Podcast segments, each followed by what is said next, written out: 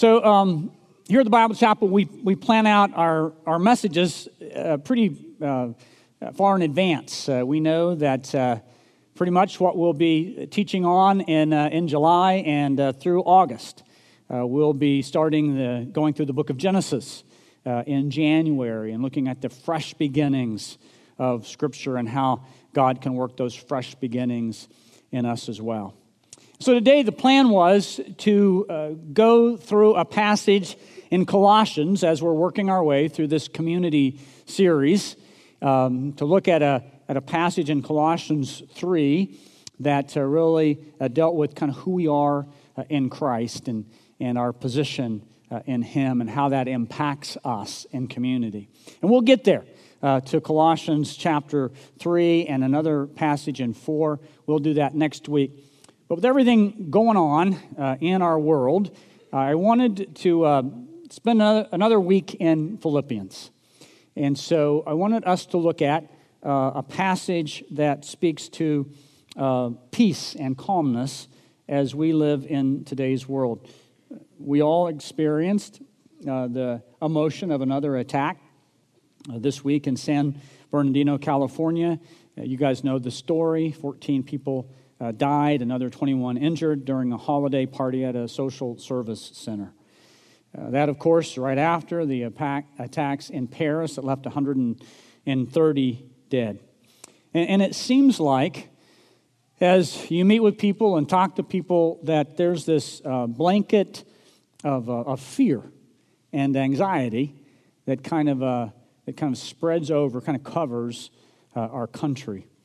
And, and Christians are not exempt uh, to that. They're not exempt to these emotions. The, the world's a crazy place to live in. Do you agree with that? And we live in it. And if it's not something we see on the news, then there are our own, we have our own struggles, uh, job situations. I know that's a challenge for, for many of you. Job uh, loss, you don't know if the job's going to be there in a few months. And a loss of loved ones, uh, we all experience that. We deal with uh, another round of tests or we deal with another round of treatments. Uh, every age group has its inevitable challenges. If you're a teenager, you have your set of challenges. If you're a young adult, college student, you have your set of challenges. I know many college students are anxious this time of year as they uh, go through finals. Uh, young marrieds uh, with their set of challenges. Uh, aging has its set of challenges as well. And even Gene said, in that, uh, in that video, you know, even when you become a Christian, sometimes things get, get harder. Uh, we, uh, we have questions of why that kind of reverberate in, our, in the chambers of our mind, and, and, and they're really not answered. And, and then we have great things happen. You know, we have bring children into the world, and then we begin to wonder what kind of world that we have brought them into. And so anxiety is no stranger to anyone. It can come and it can not just be a, a visitor, but it can take up residence in our hearts, and worry can become a, a constant companion. And so I want us today to deal with this question. As believers, how do we handle that? As believers, those who have trusted in Jesus Christ alone for the only way to, as the only way to have a relationship with the living God, not immune to any challenge not, not immune to any situation that would cause natural emotions of anxiety or worry, how do we deal with all the stuff going on in the world? So let's stay in Philippians today and look at a, a passage in Philippians chapter 4. Take your Bibles and turn there. Philippians chapter 4. And we want to look at verses 4 through 9. What I want to do is to read through the passage so we get it in our mind. As you're studying Scripture, you always want to read through the passage first, get the totality of it, and then we can go back and look at all the aspects of this uh, powerful uh, teaching of, uh, of Scripture. Philippians chapter 4, verse 4. Paul says, Rejoice in the Lord always. I'll say it again rejoice. Notice the exclamation mark. Let your gentleness be evident to all. The Lord is near. Do not be anxious about anything, but in everything. Do not be anxious about anything, but in everything. By prayer and petition with thanksgiving, present your requests to God. And when you do that, here's the promise the peace of God, which transcends all understanding, will guard your hearts and your minds in Christ Jesus. Paul says, let me wrap that up for you. Whatever is true, whatever is noble, whatever is right, whatever is pure, whatever is lovely, whatever is admirable, if anything is excellent or praiseworthy, think about such things. Whatever you have learned or received or heard or even seen in me, Paul says, put it into practice, and the God of peace will be with you. Let's work our way through this passage. First of all, Paul begins with the command rejoice in the Lord always, and he repeats it immediately to emphasize how important it is. Rejoice in the Lord always. I'm going to say it again rejoice. Paul says this is not some hit and miss thing you should do when things are going well. This is not some on again, off again emotion you should have. Rejoice in the Lord always, and the always is there because of the prepositional phrase that tells us our source of rejoicing. And who is that? Jesus Christ. Rejoice in the Lord. Rejoice in the one who never changes. Rejoice in the one who is the same yesterday, today, and even forever. When your iPhone buzzes with breaking news, Jesus didn't change. When you watch something on television that is a tragedy, Jesus did not change. And so Paul says you can rejoice in the Lord. That's a command, by the way. Rejoice in the Lord always. And I'm going to say it again, just to repeat it so you don't miss it. Rejoice. Paul says Jesus is the believer's reason for rejoicing. Jesus is the believer's source of rejoicing. Jesus is the believer's object of rejoicing. The reason, the source, the object is always Jesus. He's the one who has transformed our life. The penalty of sin is gone. We have eternal life through Jesus Christ. And if He can take care of our eternity, if Jesus can die on the cross for our sins and allow us a relationship with the living God, if He takes care of our eternity, He is more than capable of taking care of today and tomorrow and the next day. Colossians chapter 3 verse 3 says this, for you have died, you've been crucified with Christ, your sins have been taken care of, and your new life, this new transformed life, I love this, is now hidden with Christ in God. Paul says, You're in Christ. Your life is hidden with Christ in God. And in Christ, you are significant. And in Christ, you are secure. And in Christ, you are accepted. And in Christ, you are forgiven. And you are empowered. And absolutely nothing can ever take that away. That's for eternity. But we live in the world, right? And sometimes trials and pressure of life make it really hard to rejoice, to be upbeat, to be happy.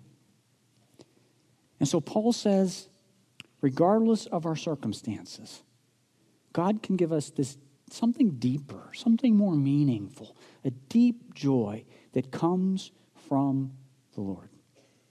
Jot this passage down. You can read it the, uh, its entirety on your own, but it's uh, 2 Corinthians chapter 6, where Paul lists all his hardships, all the stuff that he went through.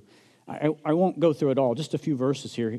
In verse 4, as servants of God, we commend ourselves in every way, in great endurance, in troubles, in hardships, in distresses, in beatings, imprisonments, and riots. Paul says, I've been through all that stuff.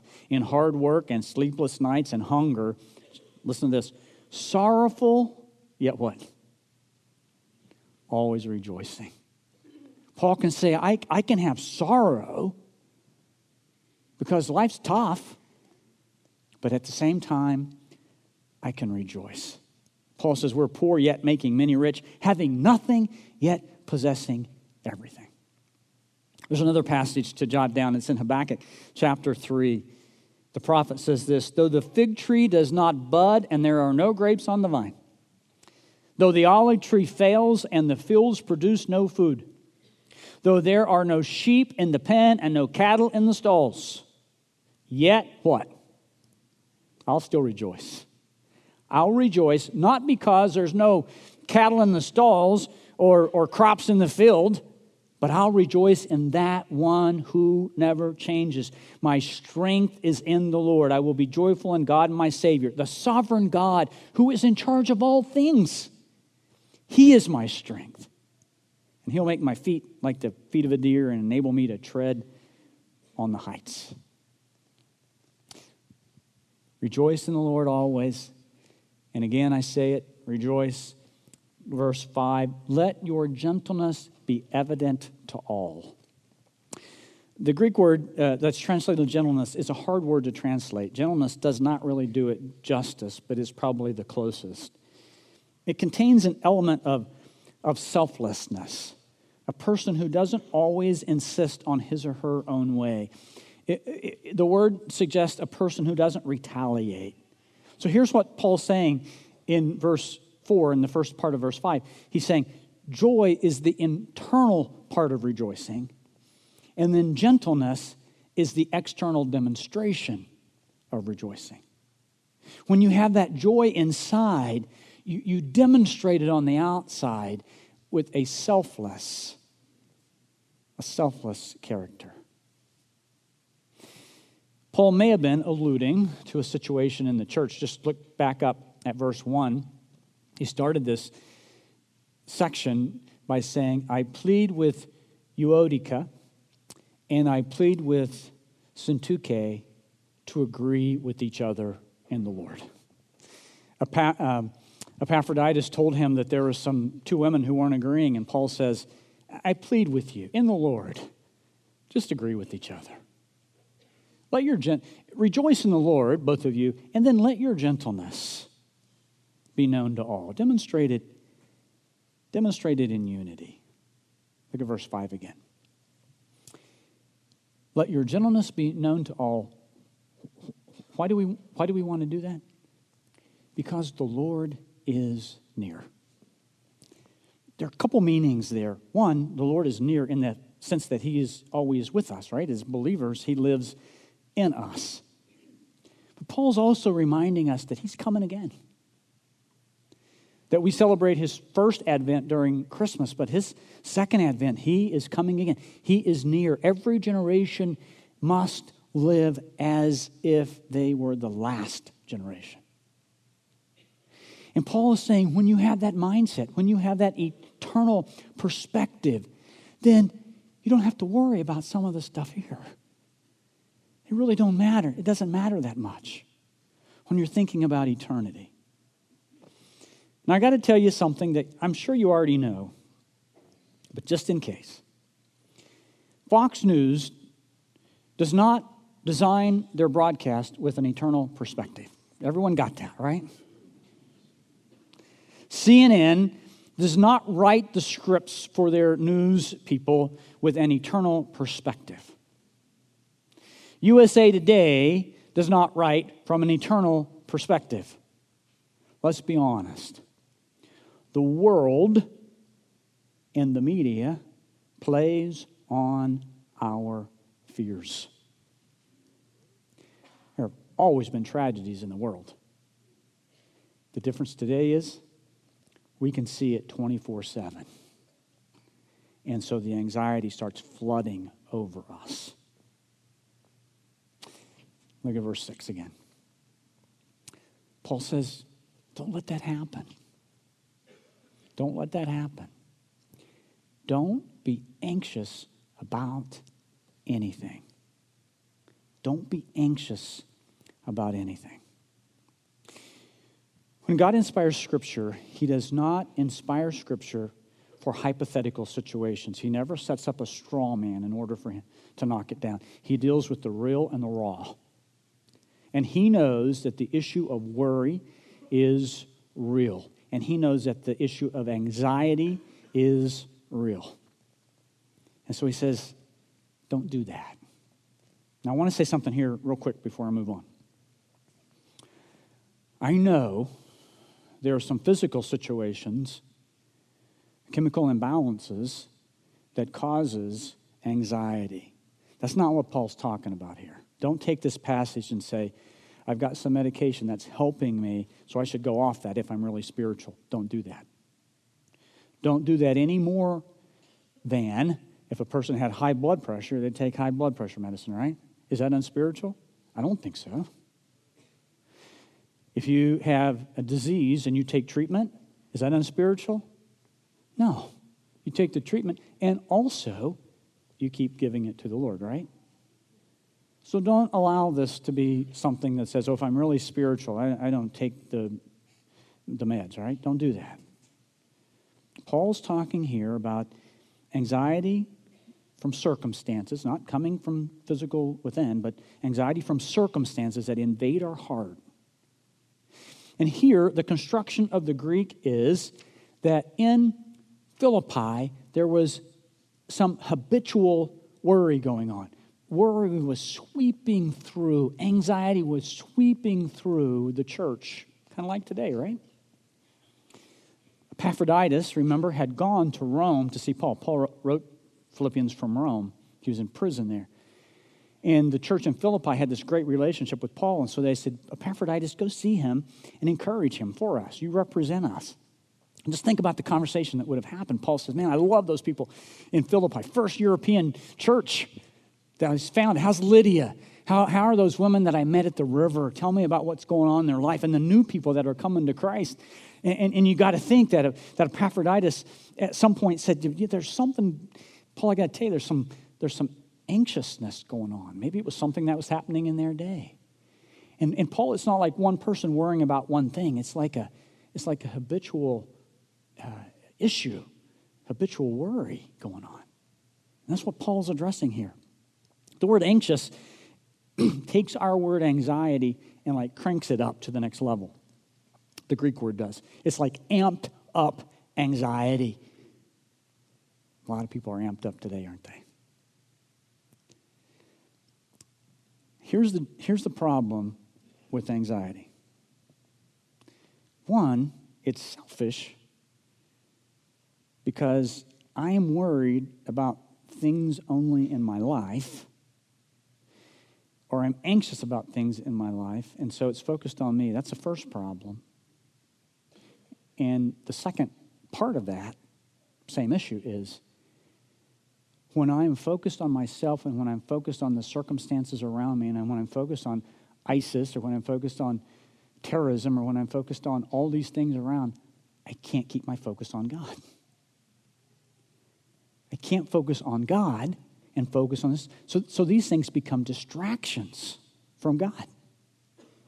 And when our minds and our hearts are distracted from God, we're, we're in a difficult, a dangerous situation. What Paul says here is not new teaching in Scripture. Jesus taught this in Matthew. Flip back to Matthew chapter 6. Just look at this real quick. Matthew chapter 6, Sermon on the Mount. Jesus said the same thing to people then. Again, this is not a new issue. And Jesus addresses three basic things that we worry about.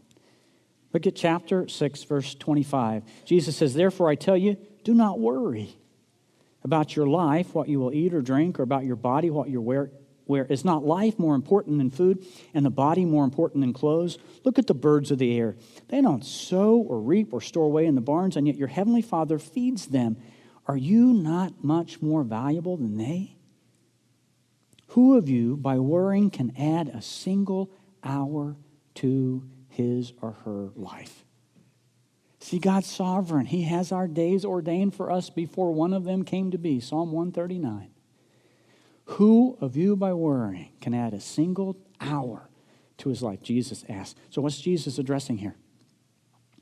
Health and safety, right? You're living under my protective, sovereign care. I'll take you home when I want to take you home. I got you covered. Look at verse 30, 31. So don't worry, saying, What shall we eat, or what shall we drink, or what shall we wear? For the pagans run after these things, and your heavenly Father, He already knows you need them. But seek first His kingdom and His righteousness, and then all these other things will be given to you. Keep your focus on Him. He'll take care of this. I love the, the psalm that says, I've never seen a righteous man go hungry or his children begging for bread. Sure, you need to send out your resume. Sure, you need to look for a job. Sure, you need to work it. And you give it to God. Because at the end of the day, He's going to take care of you. He is a sovereign God. This area of Scripture, Jesus is addressing our job and our money. And don't we worry a lot about those two things? There's one more. Look at verse 34. Therefore, do not worry about tomorrow, for tomorrow will worry about itself. Each day has enough trouble of its own. What's, what's Jesus addressing there? The future. How many people do you hear today? I do not know what's going on. I can't believe. I don't know what tomorrow is going to hold. I don't know. I don't know. I don't know. You're right. You don't know. But God does. And you keep your eyes on Him. See, don't worry about tomorrow. Tomorrow will have issues of its own that you can give to me as well. Even in the complexity of life, these same simple things cause anxiety, don't they? Health and safety, job and money, the future. Worry is natural and it's futile. It, it holds us back, again, because it distracts us from trusting God. And when we don't trust God, our spiritual growth is stunted. It is paralyzing. It is exhausting. Man, I've gone to bed at night and thought, why am I so tired? I didn't accomplish that much today. Oh, Why am so tired? Oh, yeah, I worried all day. It's exhausting. Someone has said this Worry is a small trickle of fear that meanders through the mind until it cuts a channel into which all other thoughts are drained. So, back in Philippians, for anyone who has an issue with worry, think that covers us all. Look at verse 6. Do not be anxious about anything. No asterisk there. Don't be anxious about anything, but in what? Everything, by prayer and petition with thanksgiving, present your requests to God. Check this out. Paul covers four things here critical in our prayer life. Number one, he says, in everything, give it to God by prayer. Prayer is simply talking with God. Don't make it something it is not. It is simply talking with your Heavenly Father. Petitions. Petitions means that we are expressing our personal needs. We all have them. We're expressing our personal needs. Thanksgiving, we're showing gratitude to the God who loves us so much, He sent His Son to die for us on the cross. And requests, asking for specific things. So, prayer, talking to God, petitions, expressing our personal needs, thanksgiving, showing our gratitude, requests, asking for specific things. When you are anxious, when you start to worry, Paul says, use that as a God given reminder to what? To pray. Use that as the trigger. You know, when you have your phone in your pocket and you feel it buzz, and you think you got an email, but it's really just an ESPN update? well, worry is that buzz that goes off in our heart. Time to pray. Time to give it over to the Lord. Anxiety is a reminder to pray. Prayer cures anxiety. Too simple? Too simple, Ron. Hey, I didn't write this. I didn't write it. Just sharing it with you. Anxiety is a reminder to pray. Prayer cures our amped up anxiety. And when you pray, Look what happens. Verse 7. And the peace of God, which transcends all understanding, will guard your hearts and your minds in Christ Jesus. Let's read that verse together. You ready? And the peace of God, which transcends all understanding, will guard your hearts and your minds in Christ Jesus. Three things about the peace of God. First, it is the peace that comes from God, it's the peace that God gives, and it is from Him. There's not a situation or a circumstance beyond His control. He's got it covered, He has your back. And by the way, nothing is impossible with Him. Secondly, it is beyond comprehension. The world would look on and say, How in the world could you have any peace in that situation? Look at the things going on in your life. Look at the things going on in the world. It's time to get anxious. It's time to worry. But the believer says, I gave that to God. And He replaced it with the peace that passes my ability to comprehend it. You know why God's peace is beyond our comprehension? Because it is supernatural. Supernatural. It's not natural. Third thing, I love this part. The peace that God gives stands guard over our hearts. Verse uh, 7 again. Um, it, it, it will guard your hearts and your minds in Christ Jesus. Paul uses a beautiful word there, a military term. It's a soldier who is guarding the gate of a city. And Paul says, God's peace is like a soldier standing guard over the door of your heart. Anxiety comes, God's peace says, You're not welcome here. Not here. Anxiety comes, God's peace says, No, can't get in here. That person has given you to God, and God's taking care of it and the peace is there, and I'm not going to let you intrude a peaceful heart. God's peace guards our heart.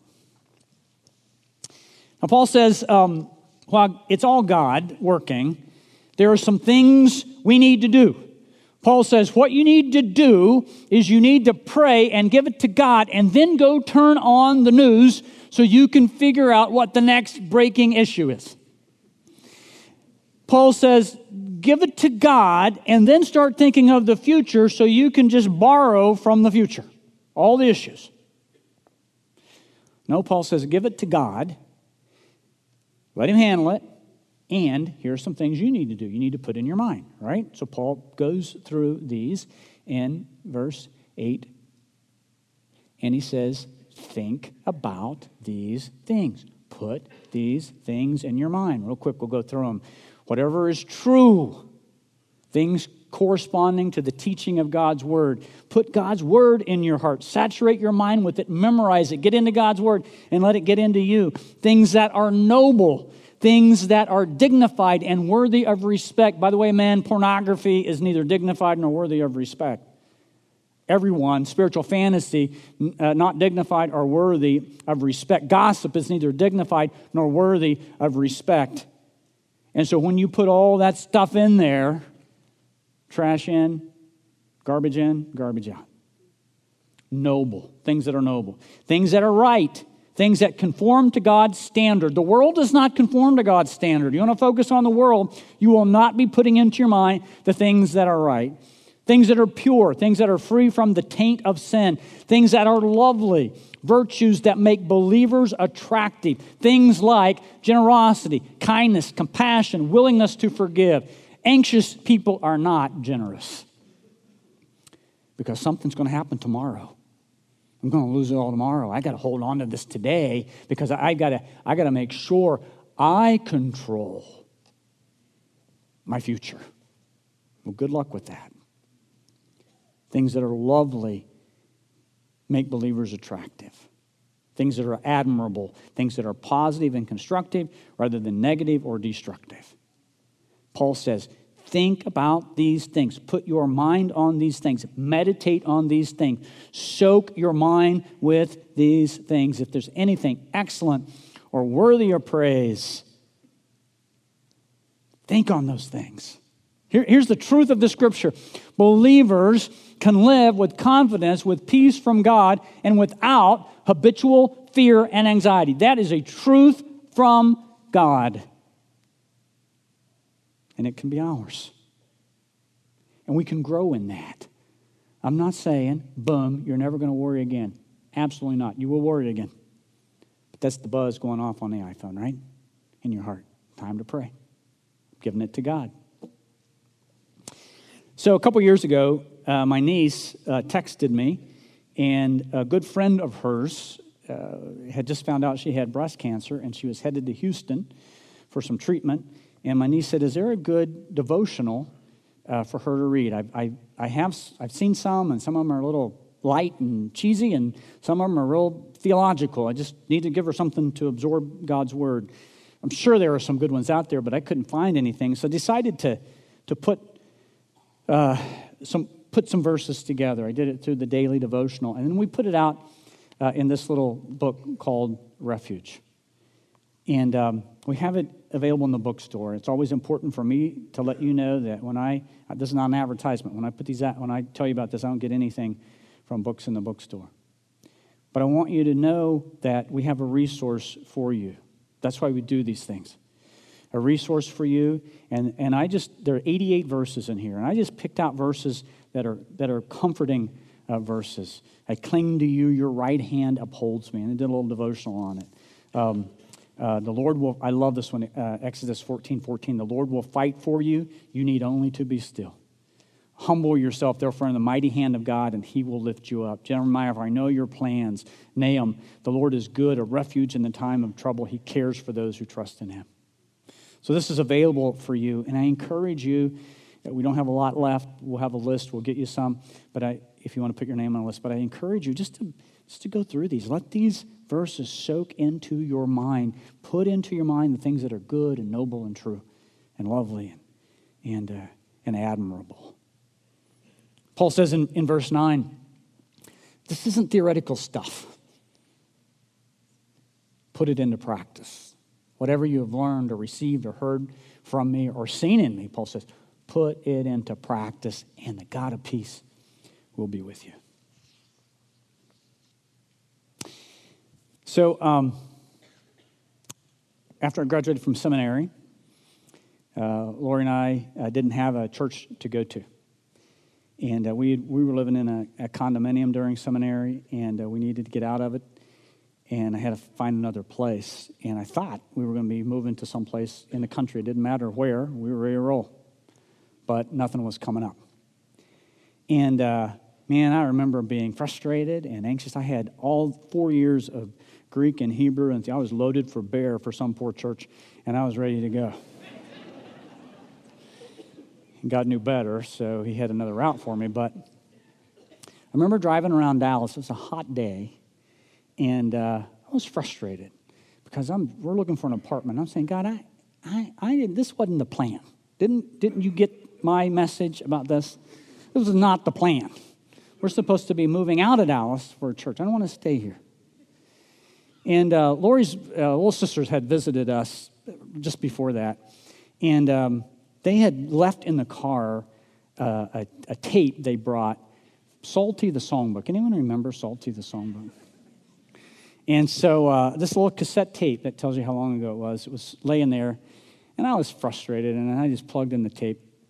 And, uh, and I heard this song from 1 Peter 5, verse 7 based on 1 Peter 5, verse 7. Cast all your anxiety on him because he cares for you.